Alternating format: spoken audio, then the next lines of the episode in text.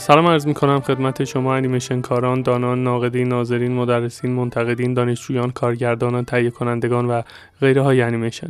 من میرتوحید رضوی هستم و شما در حال گوش دادن به پادکست شماره بیست و سه و سری یازده هم از سری پادکست های کتاب Illusion of Life هستید. امیدوارم که خیلی حالتون خوب باشه و پادکست ها رو تا به این لحظه دنبال کرده باشید.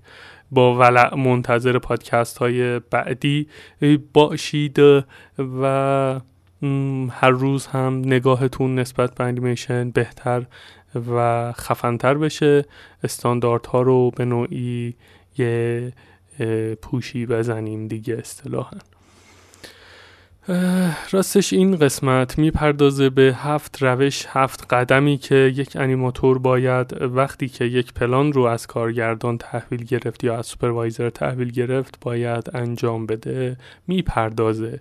من جاهایی که لازم هست به انیمیشن سه بعدی اشاره بکنم اشاره کردم و جاهایی که لازم هم نیست خب اشاره نکردم، ولی در کل این هفت مرحله بسیار مهم هست و ما باز هم طبق معمول اینجا باید این رو بگم که در انیمیشن سه بعدی ورژن پیشرفته تر این همه موارد رو داریم و چیزی حذف و اضافه نمیشه و همه این موارد به هر حال تحت سلطه ابزارها یا آسان‌تر میشن یا نیاز به دقت بیشتری دارن که یکیش همون بحث پرسپکتیو و یا مثلا مچ بودن بک‌گراند با کاراکتر هست. خب که طبعا توی انیمیشن سه بعدی ما یه همچین مشکلی رو نداریم، مگر اینکه بخواید پرده سبز کار بکنید، کاراکتر رو در فضای رئال مچ بکنید که به کامرا مچ و اینها نیاز خواهید داشت که اونجا بله اونجا باید سعی کنید که کاراکتر سه بعدی شما باید با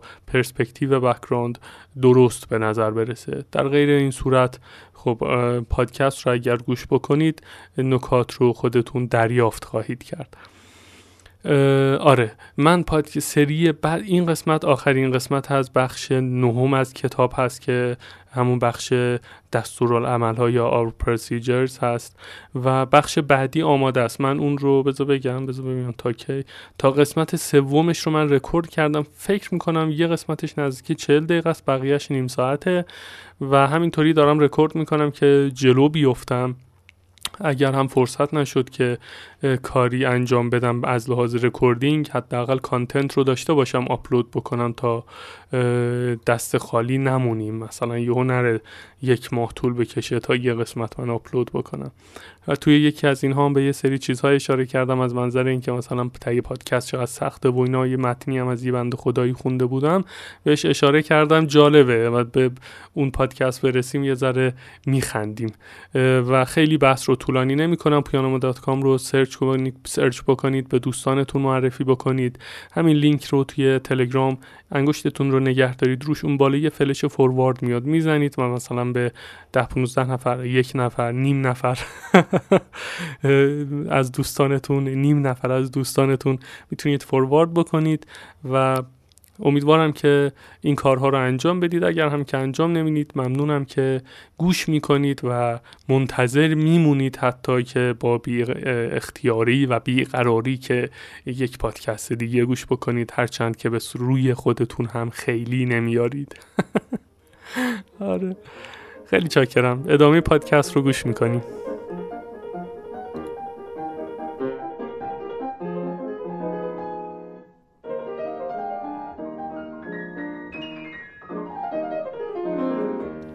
کتاب اینطوری شروع کرده و میگه که وقتی که پلان و یا صحنه‌ای رو از کارگردان دریافت میکنید به شما استوری اسکچ، لی آوت، اکسپوژر شیت، صدا و در نهایت توضیحات کامل حرکت داده میشه. حالا چه کاری باید بکنید؟ خب اولین موردش اینه که طبق هر آدم عاقل دیگه‌ای هم توی زندگی و هم توی کار و هم قبل از حرف زدن اینه که باید فکر بکنیم. آره دوستان، شماره اول فکر کردنه و میگه که چرا این پلان یا نما در این انیمیشن وجود داره، پتانسیل سرگرمی در کجای اون وجود داره، کاراکتر باید چه کاری انجام بده، چطور اون رو به بهترین شکل نشون بده. و میگه که قبل از اینکه ایده توی ذهنتون شکل نگرفته باشه انیمیت رو شروع نکنید.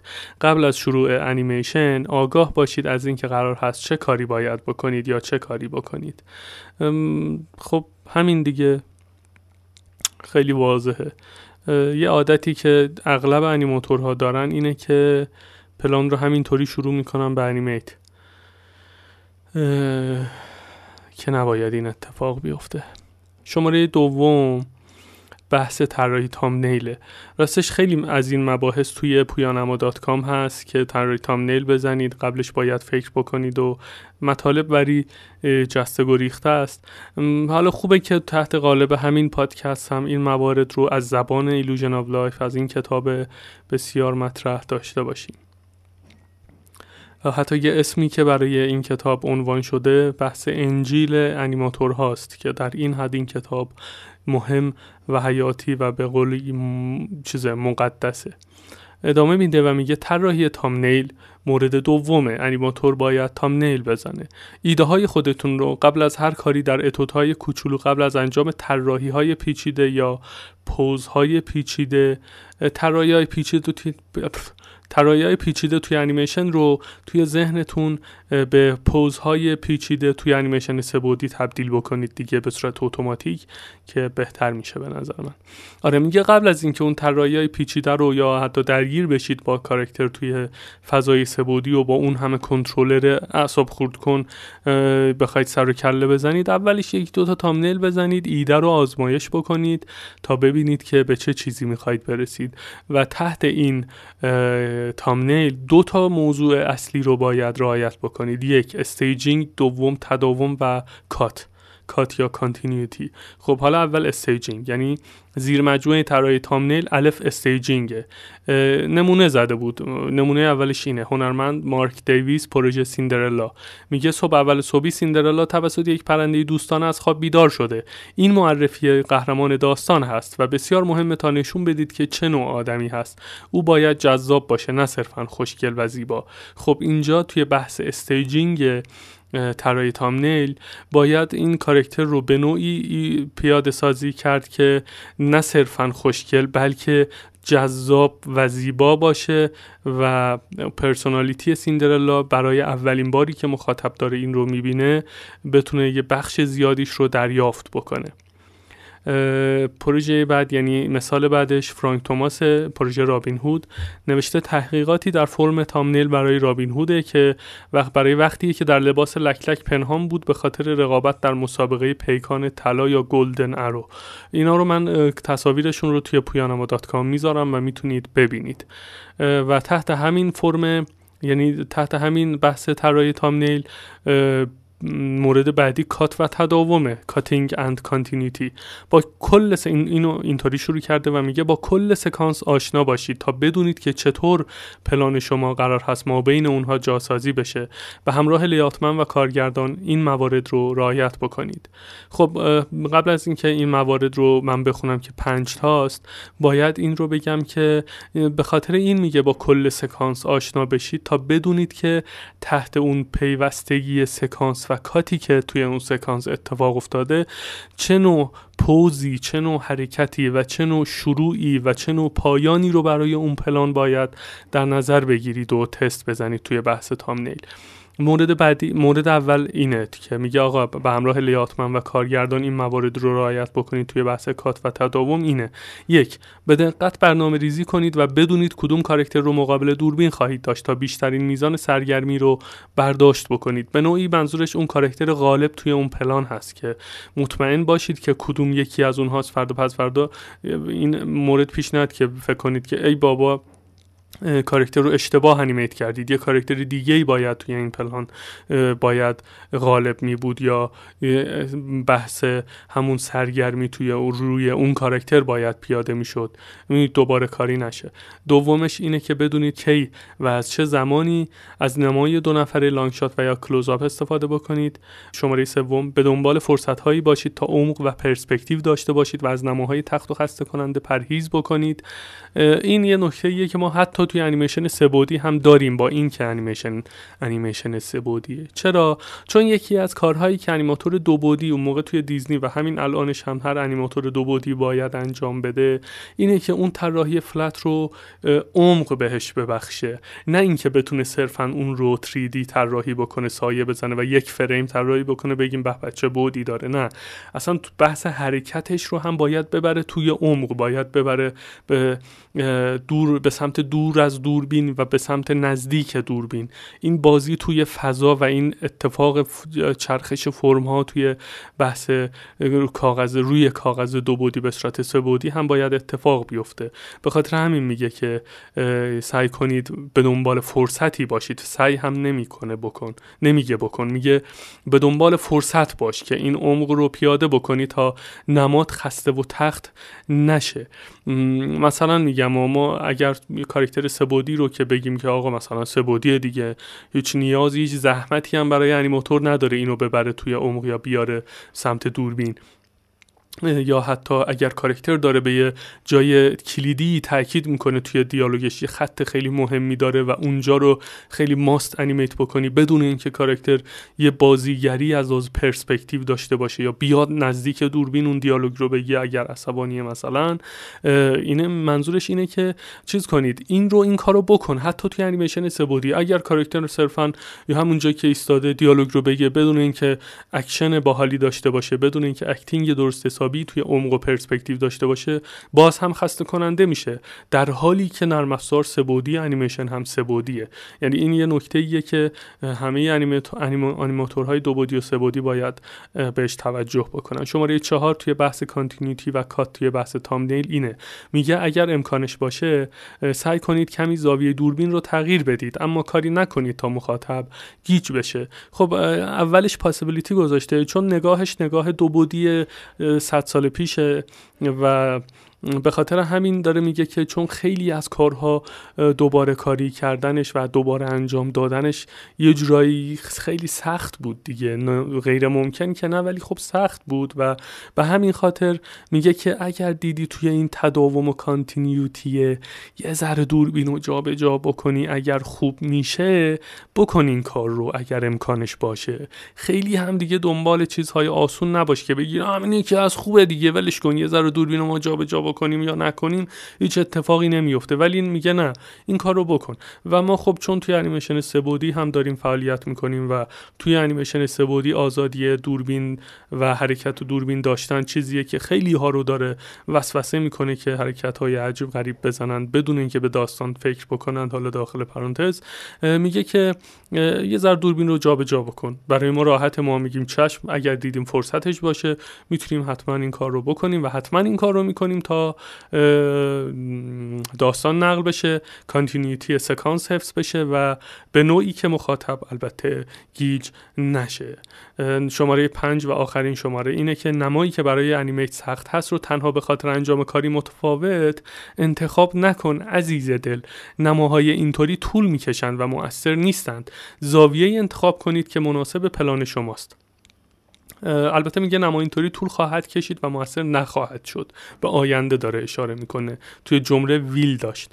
و البته این رو به این منظور اینجا گفته که آقای انیماتور دو بعدی، کاری که خیلی دوست داری توی استدیو خودی نشون بدی، یا بابا بیا توی تامنیلت خیلی کارهای عجیب غریب نکن دیگه، الکی همینطوری پنج سال چهار سال طول میکشه یه فیلم دیزنی تولید بشه دیگه. شما نه یا با ایجاد نمای بسیار سخت هم کارتو سخت بکنی، هم بحث انیمیت اون پلانی که مثلا ممکنه توی سه هفته یک ماه تموم بشه بیاد توی دو ماه تموم بشه و حتی ممکنه تموم نشه، خسته کننده بشه و باز مجبوری زاویه دوربین رو تغییر بدی که باز دوباره هزینه و انرژی و پول و اینا صرف میشه.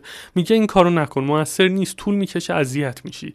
میگه اون چیز زاویه‌ای که مناسب پلان شماست رو انتخاب بکنید، اون زاویه‌ای که احساس میکنی خیلی به نقل داستان کمک میکنه بیا اونو انتخاب بکن. نمونه هم زده، میگه آقا هنرمند اولی جانستون پروژه رابین هود نوشته رابین هود در لباس یک پنهان ببخشید نوشته رابین هود در لباس یک پیشگو پنهان شده تا توجه پرنس جان رو جلب کنه. جان کوچولو هم پشت پرده هاست و کرمای شب تاپ رو داره توی ظرف شیشه میذاره و فلان اینا، که تحقیقاتی داشته برای یه سری تامنیل بوده برای اینکه بهترین زاویه رو انتخاب بکنه، که میگم این تصاویر رو من میذارم توی پویانما. نکته بعدی بحث پرسپکتیو نیست، بحث مکانیک ارائه است که یکی از زیرمجموعه‌اش پرسپکتیو. میگه مکانیک ارائه، مکانیکس آف پرزنتیشن، میگه با یک تداوم خام و اولیه و همچنین معین کردن کات نما، حالا که اون کارها رو انجام دادی و یه دستی هم بردی توی دوربین و اینا، حالا باید تک تک نماها رو چک بکنی و مطمئن باشی که خوبند و بهترشون بکنی. از چه نظر؟ از نظر پرسپکتیو و از نظر مقیاس یا همون اسکیل. میگه مطمئن باش از منظر پرسپکتیو تا نمای شما با پرسپکتیو لی آوت هماهنگ، یا اون پرسپکتیو کاراکتر شما با پرسپکتیو محیط هماهنگه. و میگه اگر بیشتر از دو یا بیشتر از این دوتا کاراکتر یا دوتا مثلا سه چهار تا کاراکتر توی نما قرار هست طراحی بکنید و طرح دارید، طرح‌های با دقت به جهت روابط تناسبات و استیجینگ حتما اجرا بکنید.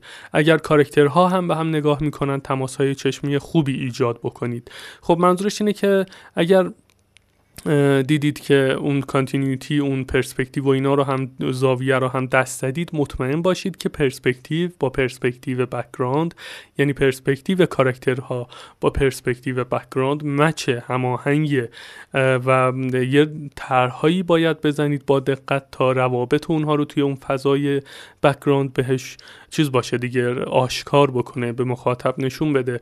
اگر هم قرار هست دیالوگ داشته باشند و تماس‌های چشمی برخورد داشته باشند، اونها رو با دقت اجرا بکنید.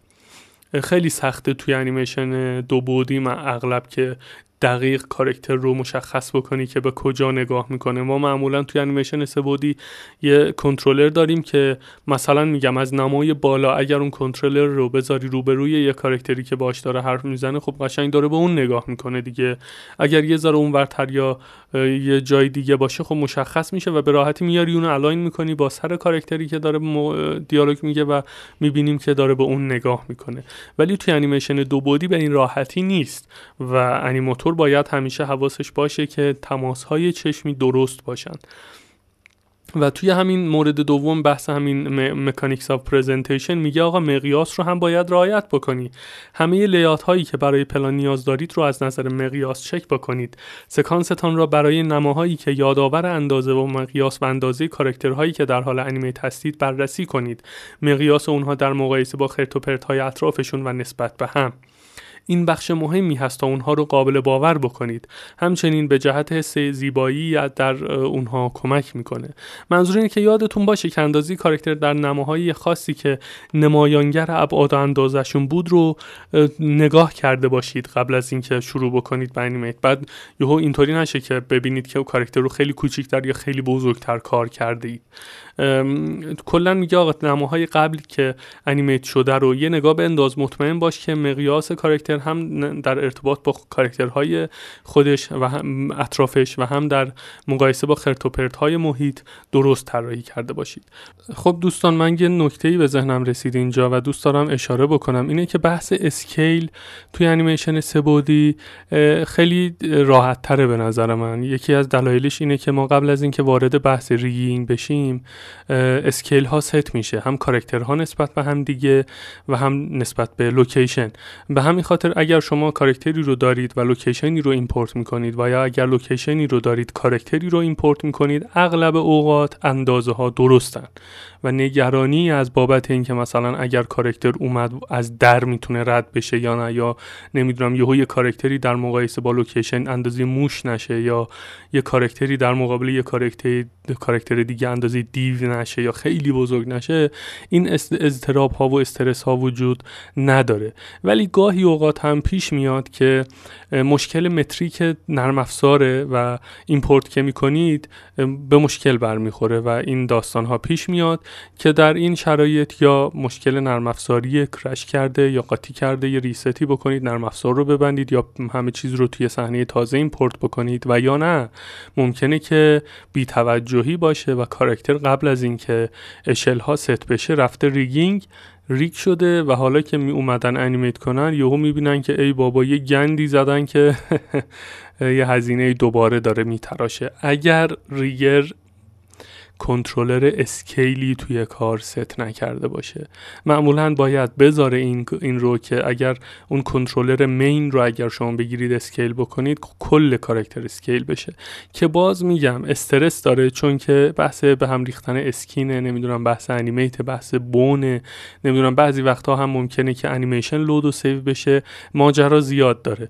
ولی به صورت استاندارد اینه که همه چیز قبلا ست میشه و توی انیمیشن سه بعدی به اون صورت استرس مقیاس نسبت به انیمیشن دو بعدی که انقدر دیزنی داره با ترس و لرز میگه وجود نداره.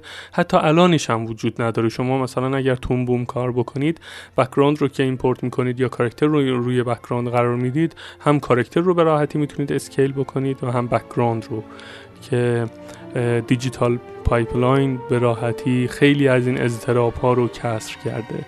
و ادامه پادکست رو الان گوش میکنیم.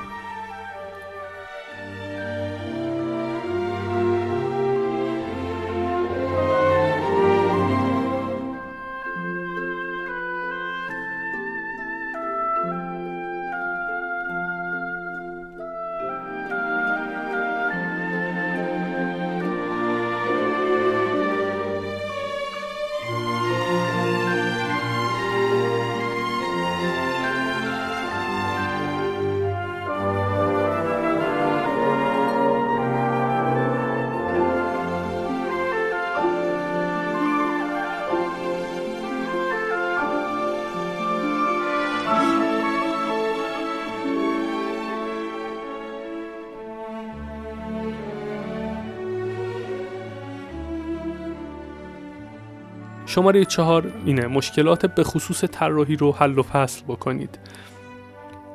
میگه که مطمئن باشید که میتونید ایده ها رو شفاف منتقل بکنید، نه اینکه با مشکلات خیلی جدی توی طراحی یا توی همون پوزینگ کاراکتر متوقف بشید. این مشکلات رو روی تامنیل بیا اول حل و فصلش بکن، اما قبل از حل مشکل اون کار رو شروع نکنید.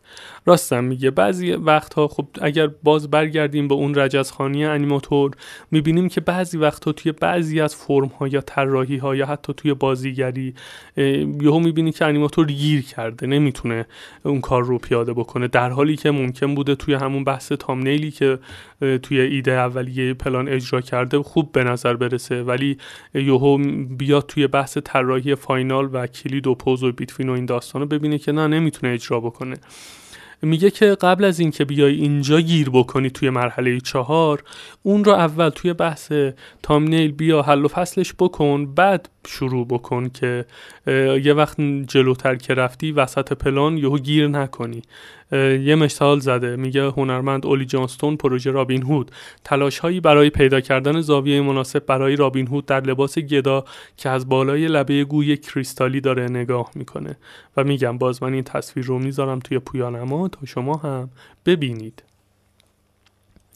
شماره پنج میگه ایده هاتون رو دوباره چک کنید. دابل چک یور آیدیاز.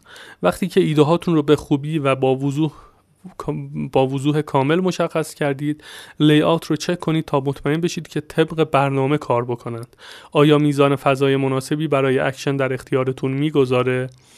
این مثال رو زده برای از این منظر که شما اگر ایده همه پلان رو چیدید و حالا اوکیه، میگه اونو بیا دوباره چک کن، مطمئن باش که توی لی‌آوت فضای کافی داری برای این کار یا نه.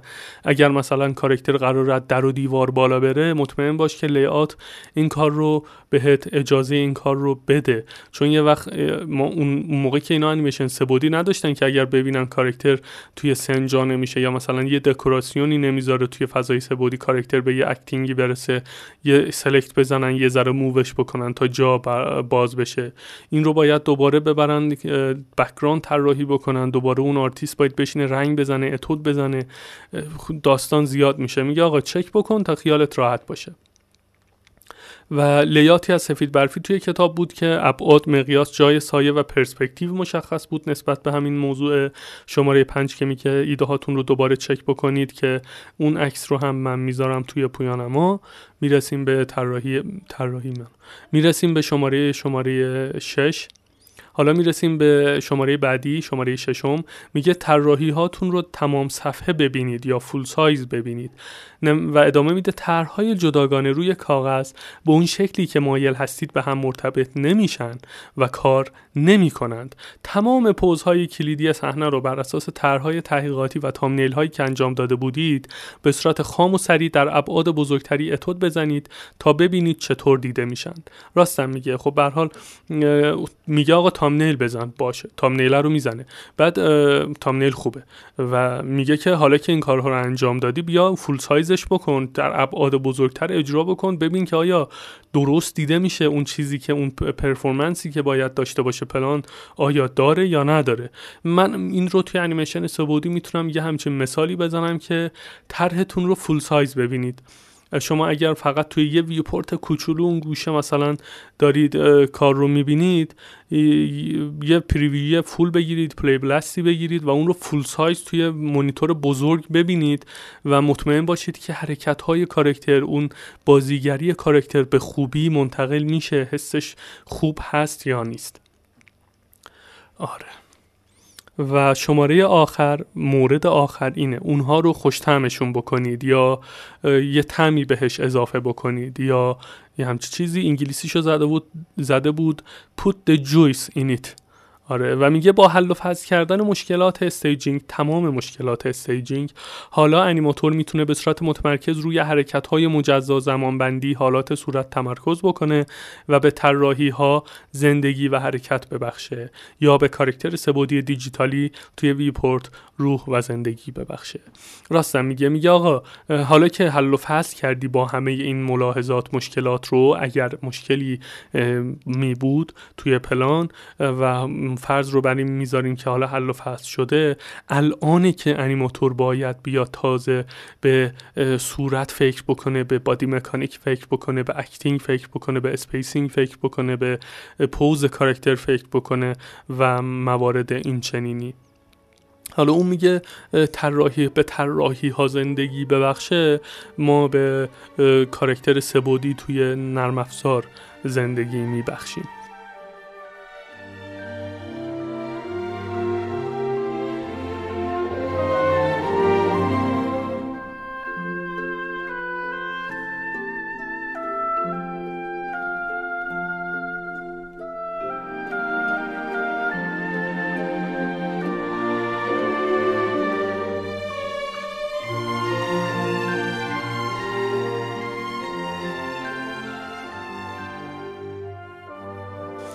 و این بخش همینجا تموم میشه. ما فصل نهم رو، فلسفه‌ش رو بستیم دوستان. خوشبختانه برای اولین بار توی کشور فصل نهم از کتاب ایلوژن آف لایف در تاریخ انیمیشن ایران مرور شد، تموم شد و تبریک میگم به هممون مخصوصا به خودم که این کار رو انجام دادم و رسوندم تا به این مرحله. امیدوارم که بخش‌های بعدی رو هرچه سریع‌تر تمومش بکنم. البته فصل بعدی کاملا آماده است، نمیگم چه فصلیست و نمیگم که به چه مواردی میپردازه، ولی دل تو دلم نیست که پابلیش بکنم. اینها رو سه قسمت هم رکورد کردم، فکر کنم اول پادکست به اینها اشاره کردم و موفق و مؤید باشید. منتظر پادکست بعدی هم از جانب پویان ما باشید. بدرود.